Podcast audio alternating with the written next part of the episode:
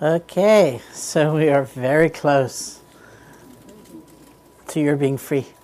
Um, so I'm just going to speak for a few minutes. Sean's going to make some announcements. We're going to close formally for the day with sharing merit of our practice, which is a form of loving kindness practice. So, uh, just to recap some, I really believe equanimity is always present uh, when we do these practices. It has to be, otherwise, wisdom is not present. And it's the equanimity factor that keeps the Brahma Vihara state from either it keeps it from slipping into its near enemy, or it helps us return from the near enemy, which I honestly think we go to anyway. Um, I think part of the journey to the, mean, this is just me, this is not canonical. Uh, I think part of the journey, inevitably, of developing one of the Brahma Viharas, it's through its near enemy. It's like we come to a better, finer experience of loving kindness by going through attachment, a better, finer experience of compassion by going through that kind of grief or feeling shattered by seeing of suffering and so on. Um, the near enemy, since someone asked, of sympathetic joy, it's described in different ways. The way that makes the most sense to me is comparing. We're actually looking at someone else's status or situation, not so much to rejoice for them, but to kind of figure out something about ourselves. So it has some resemblance but it's really very different than than sympathetic joy. And the near enemy of equanimity itself is indifference. So equanimity is not indifference. You could say it's wisdom that will return us from indifference to equanimity. So I think we go through those spaces. I do think it's part of the journey. Uh, but we learn how to come back. We learn that skill of realizing this is like a, another state and returning to a place of much greater strength and stability and, and balance. Equanimity in the, as the voice of wisdom is always there. We do tend to use loving kindness as the platform or the vehicle for all four. Uh, as we did, you can emphasize compassion. There are other ways of doing it, so you use distinct compassion phrases. Uh, but you can also do it using your same old loving kindness phrases, whatever they are. But the recipient is like that friend who's struggling. It's someone you know who is suffering. So that brings in the element of compassion. That friend who's doing well brings in the element of sympathetic joy. So even within the same structure, of the loving kindness using those same phrases if you want. Uh, you can bring in those other states as well. I just want to emphasize again that this is like a real life practice. It's not massively idealistic or uh, removed from how we actually live. Um, and that if we find balance between loving kindness for ourselves and for others, balance between compassion for ourselves and for others, balance between trying to make a change in this world and recognizing it's not all in our hands, that we're not in control, then they become really living, vibrant qualities. And, you know, of course, tomorrow we'll go much more into, we'll take another swing through the Brahmaviharas and uh-huh. And emphasize the the factor of equanimity and how it it plays out. Um, I'm gonna uh, just tell this story about teaching with a friend of mine named George Mumford, um, whose book is coming out soon in May. Where's his publisher? She may be gone. Um, um, May 5th, I think it's coming out. So we were he, George is the um, he's an old old friend. He is currently the meditation coach for the New York Knicks. So if you say that in New York, everyone makes like this really sour face, you know, because they're apparently not doing very well at all. And so I always say, well, first of all, he's not the coach, he's the meditation coach. And second of all, he just got there. Uh, but before then, he was the he was the meditation coach for the LA Lakers, and before that, for the Chicago Bulls. So clearly, Phil Jackson takes him wherever he goes. So George and I were doing an evening together, teaching in New York City, and uh, mostly I was interviewing him. I was asking him questions. So I said, do you use the word mindfulness? And he said, Now I do. You know, it used to be I couldn't use that word, it was just too alien. But now, you know, it's so popular, it's so much more commonplace. I say mindfulness. So then I said, Do you use the term compassion? And he said, No, that's too much. But I knew he must be teaching the quality, right, loving kindness and compassion and, and so on. So I said, What do you say? What, how do you describe it? And he was quiet for a moment and then he said, Don't be hating. Just like, don't be hating on yourself. Don't be hating on others. And I thought, how cool is that? So that's my favorite new way of describing loving kindness practice. Um, and it was very interesting talking to him because, I mean, he was mostly, in a way, he was reflecting uh, Phil Jackson's sense of leadership, where you have people, and I'm saying this because somebody brought up uh, something about individual, like ambition, when, we're, when I was sitting here. And so you have people who are really striving toward individual excellence, and they need to. And you also need to understand your team and that it's not all about you in the end. That it needs to be the sense of being part of a whole or part of something greater than just your own skill. You need to feel like you're part of a team. So someone asked George, like, how in the world does he provide that sense in a world where it's so much about yourself? and doing what you do so well, so brilliantly. And um, George said, because that's how you win. That's actually how you win. That's how it works. And if we look more deeply into how we win, it may not be following the paradigms that we're used to of like endless competition or belittling others or one of my favorite kind of bizarre inquiries into life these days is why do we say it's a dog eat dog world since dogs don't eat dogs? But we say that, right? So sometimes all the time. So it's just that sense that I think we have so much conditioning. You'll feel better about yourself if you can put down others. If you just disparage others, um, you'll feel better. The way to get ahead is by trouncing everybody. You know, never mind that you feel completely alone in the end. You know, and so uh, we have to be willing to really challenge a lot of assumptions that we make in order to really move forward on this path. And we do. That's what we're actually doing through these practices. That's why it's not just an intellectual exercise we're actually continually examining and looking and exploring and stretching uh, out of what we're familiar with or what's convenient or conventional to really see for ourselves where uh, a much greater strength and happiness might lie. Okay, so thank you. I'll see many of you, though not all of you, tomorrow. We have some announcements.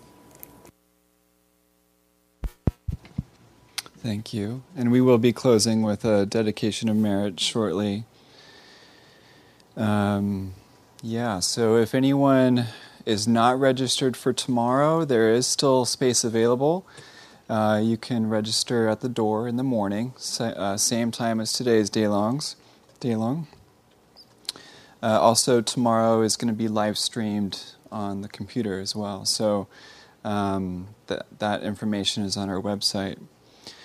Um, at the end of the day, um, could Joyce Applebaum and Karen Thompson or Tomsek, uh, Joyce Applebaum or Karen Tomsek or Thompson, please see me in the front office appreciate that. Um, a few people asked where they could put uh, their donations to Sharon. And uh, just to reiterate, there are wicker baskets in the foyer marked Dana, D A N A. At the end of the day, I would like to encourage people to keep their chairs where they are. We're going to keep everything set up for tomorrow. Sometimes we put chairs away at the end of day longs, but we're going to keep everything out today. Um, I would just like to thank Sharon again for being here today. Um, looking forward to seeing you tomorrow too. Um, and earlier, you know, as we do metta practice, um, sometimes it can be difficult to choose a benefactor. Uh, and if it's difficult, I encourage you to use Sharon as a benefactor. Um, yeah. Um, and I would invite everyone to do that now. Um, if you would like to verbally share your metta for Sharon, I would invite you to do a call and response. Sharon, wow. may you may you be safe.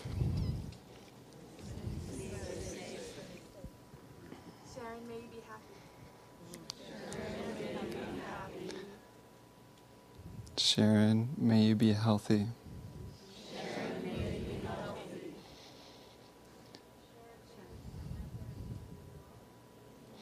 remember deeply who you are.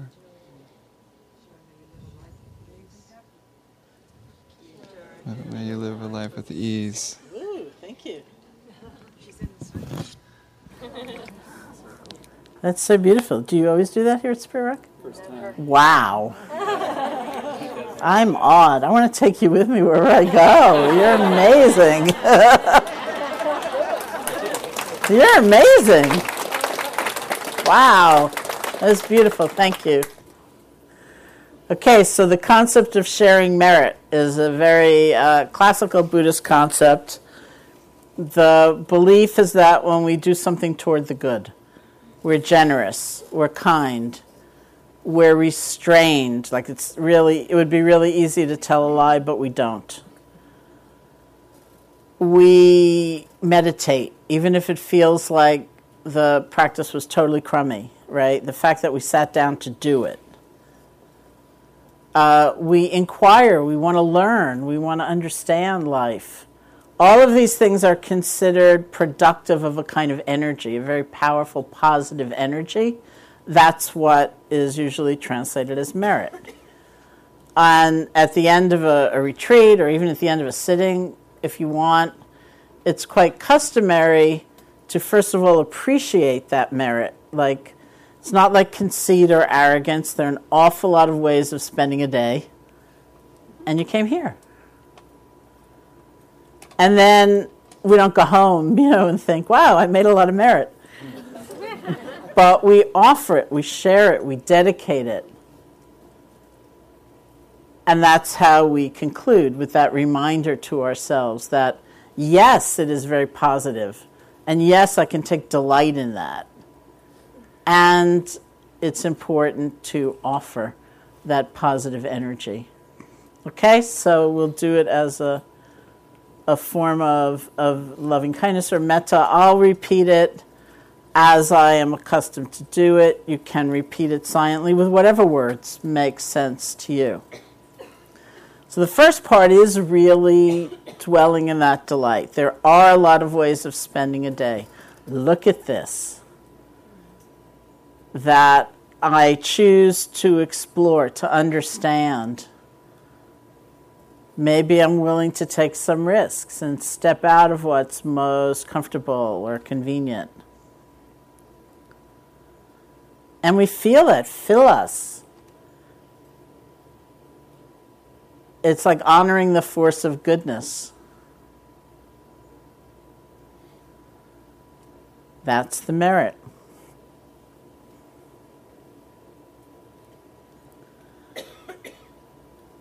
And then we offer that positive energy to those who've helped us. Maybe they've helped us get here today, or they've helped us while here today. They helped us long ago. So, whoever comes to mind with whatever words make sense to you, I offer the power of my practice, I offer the merit of my practice to you. May you be safe, be happy, be peaceful.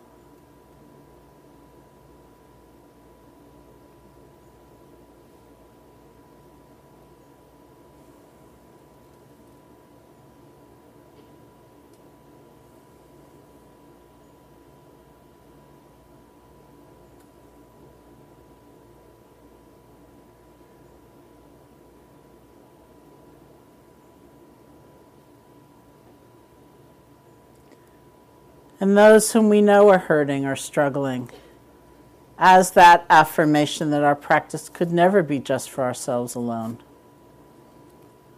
I offer the merit of my practice to you.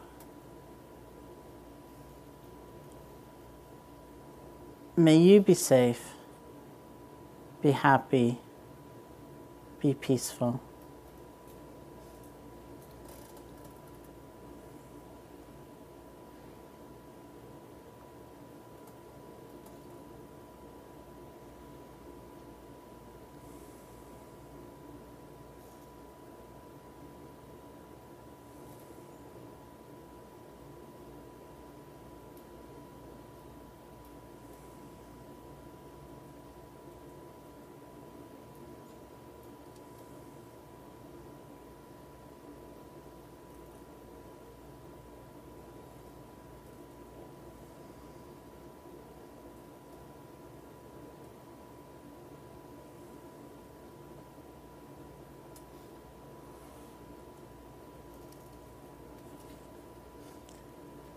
And to one another as we've co created this experience.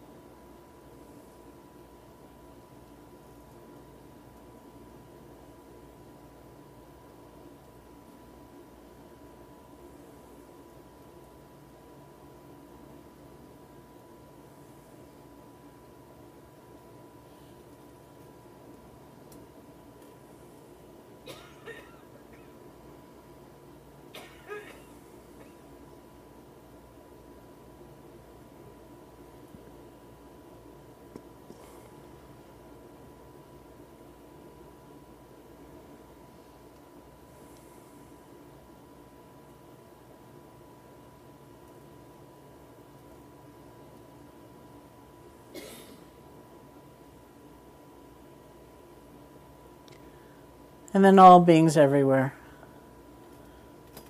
May the merit of my practice be shared with all beings, known and unknown, near and far. May all beings be safe, be happy, be peaceful.